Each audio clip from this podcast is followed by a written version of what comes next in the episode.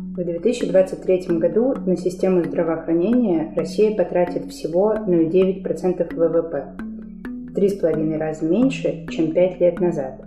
Из-за войны и санкций в стране не хватает специалистов и медоборудования, качество госмедицины снижается. Но любой человек с российским паспортом все еще может рассчитывать на бесплатную помощь.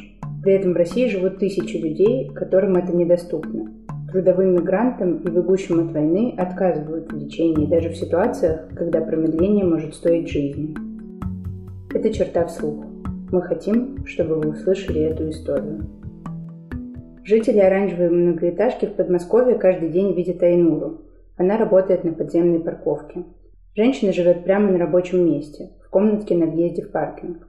Это крохотное помещение без окон, куда помещается кровать, стул и кресло.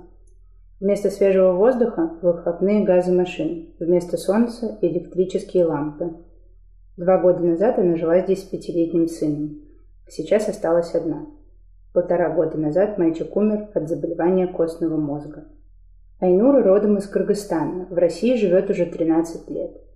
У Айнуры нет сменщицы, так что она проводит на рабочем месте круглые сутки, 7 дней в неделю.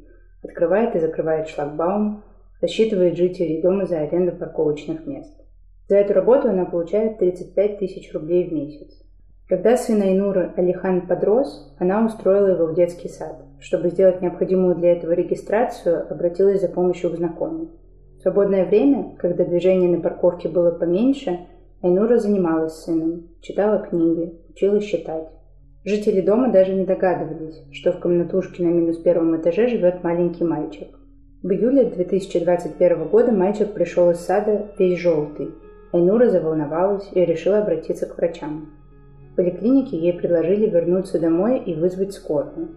Врачи сначала доставили мальчика в центральную городскую больницу, потом его перевезли в другой подмосковный город. Там Алихана почти месяц лечили от гепатита С и затем отпустили домой.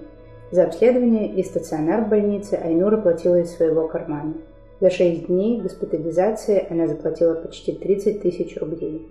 Где ее сын мог заразиться инфекционной болезнью, ни она, ни врачи не выяснили. Мы просто ходили в садик, никуда не ездили, не знаю, как так получилось, ни в какой речке не купались. С точки зрения российской бюрократии, случай Айнуры один из самых простых. Она легально живет в стране как гражданка Кыргызстана, официально устроена на работу и имеет полис ОМС. Несмотря на это, когда лечение понадобилось ее ребенку, бесплатную помощь в России он не получил. По российскому законодательству дети мигрантов из любой страны не могут рассчитывать на бесплатную медицину. Помощь для них отсутствует напрочь, потому что полис ОМС может получить только официально работающий по трудовому договору гражданин ЕАЭС. Естественно, ребенок не может официально работать, ему еще нет 18, объясняет правозащитница Валентина Чупик. Мигранты из стран, которые не входят в Евразийский экономический союз, оказываются в еще более тяжелом положении. Они не могут получить полис ОМС ни при каких условиях. Граждане других стран, которые работают по патенту, обязаны купить полис добровольного медицинского страхования. Цена на ДМС на взрослого человека от 3 до 7 тысяч рублей.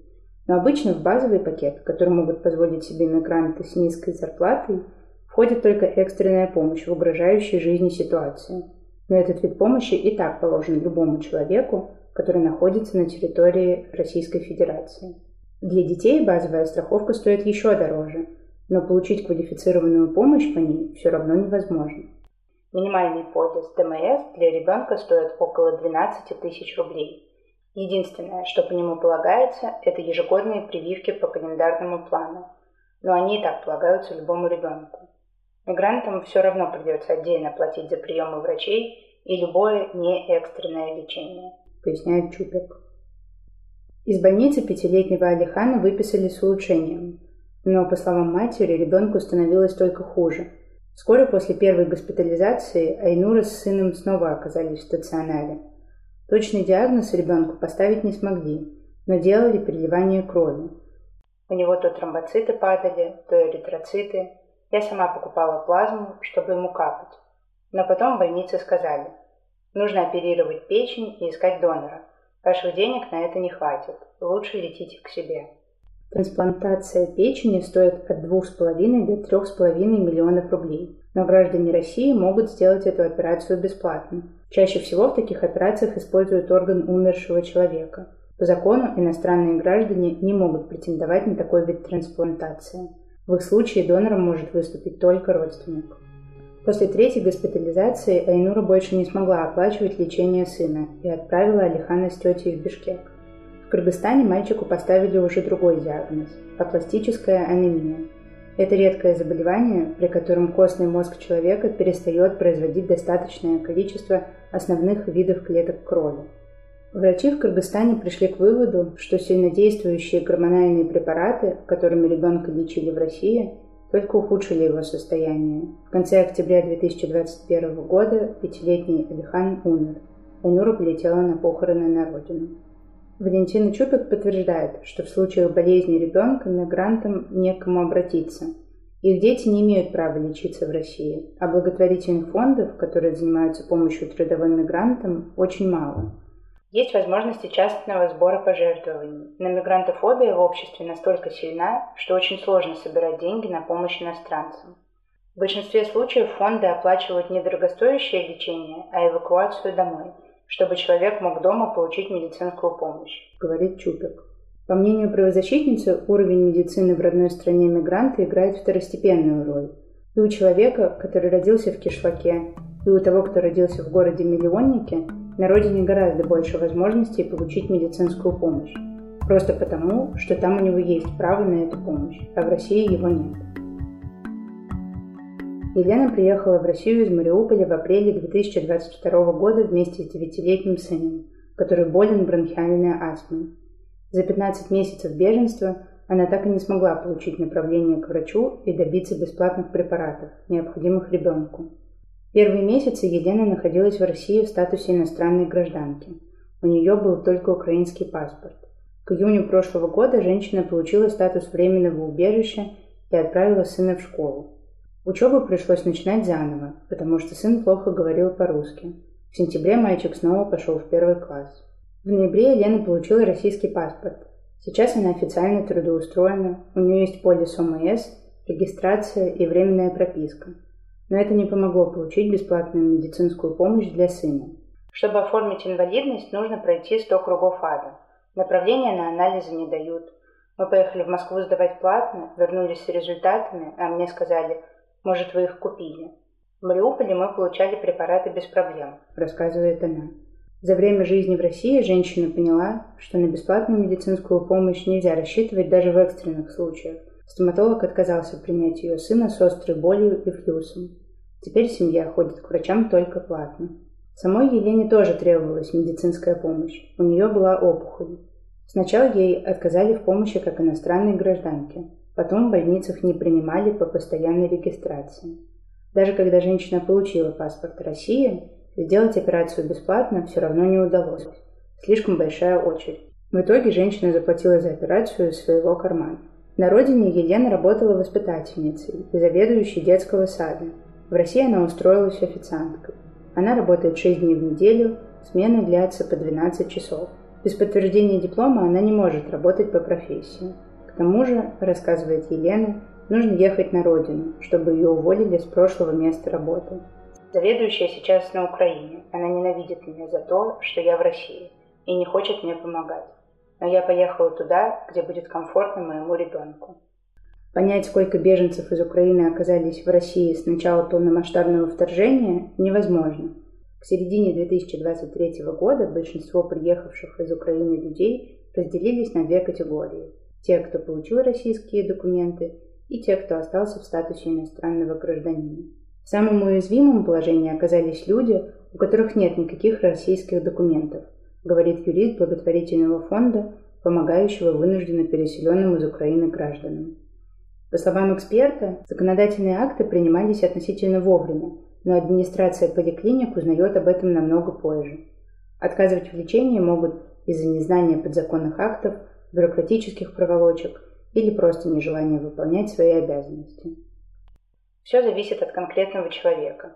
Кто-то идет навстречу, направляет к специалисту или выдает рецепт, а кто-то отказывает. Тогда иностранный гражданин должен идти на следующий этап к заведующему отделением, в приемную к главному врачу.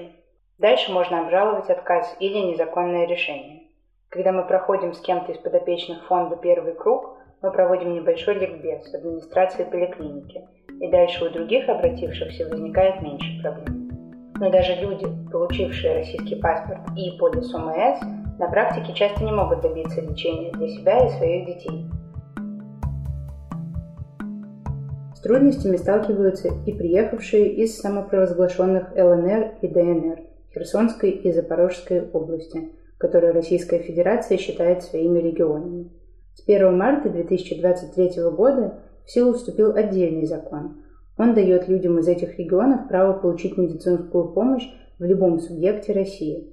В реальности администрации больниц и поликлиник зачастую отказываются обслуживать эту категорию беженцев, требуя то временную регистрацию, то постоянную. С такими трудностями столкнулась Лидия из Донецка. Она вместе с сыном Владиком приехала в Россию в феврале 2022 года во время эвакуации. Мальчику 6 лет, у него есть инвалидность, диагноз – ранний детский аутизм. Лекарства, которые на родине ребенок получал бесплатно, теперь приходится покупать за свой счет. Владику нужны занятия с нейропсихологом, логопедом, дефектологом, но уже полтора года Лидия не может добиться для сына реабилитации.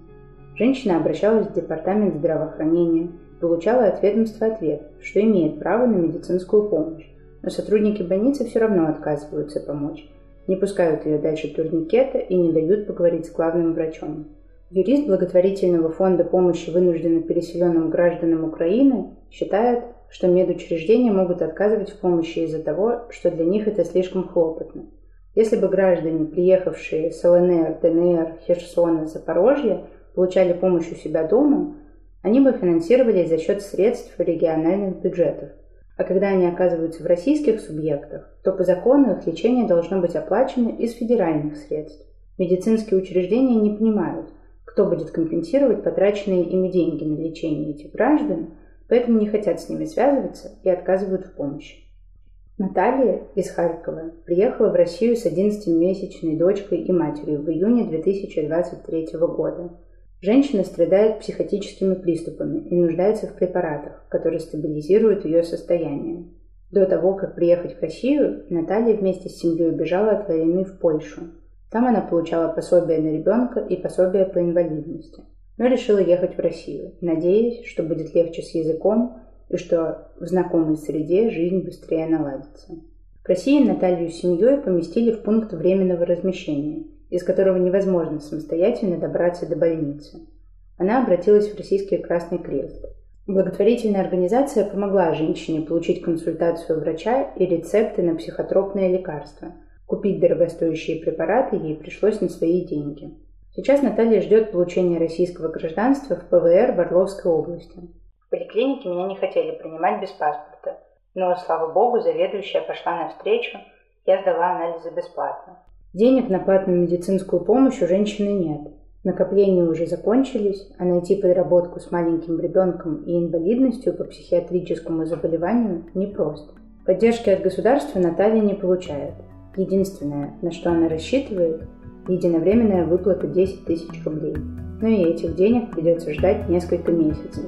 А для всех остальных пособий необходим российский паспорт. На ребенка я тоже не могу оформить пособие без паспорта. Сейчас у меня на карточке 150 рублей. Я не знаю, что делать дальше. Очень тяжело прожить в таких условиях в чужой стране. Подписывайтесь на наш подкаст и социальные сети. И пишите нам, если хотите предложить историю, которую нам стоит озвучить вслух.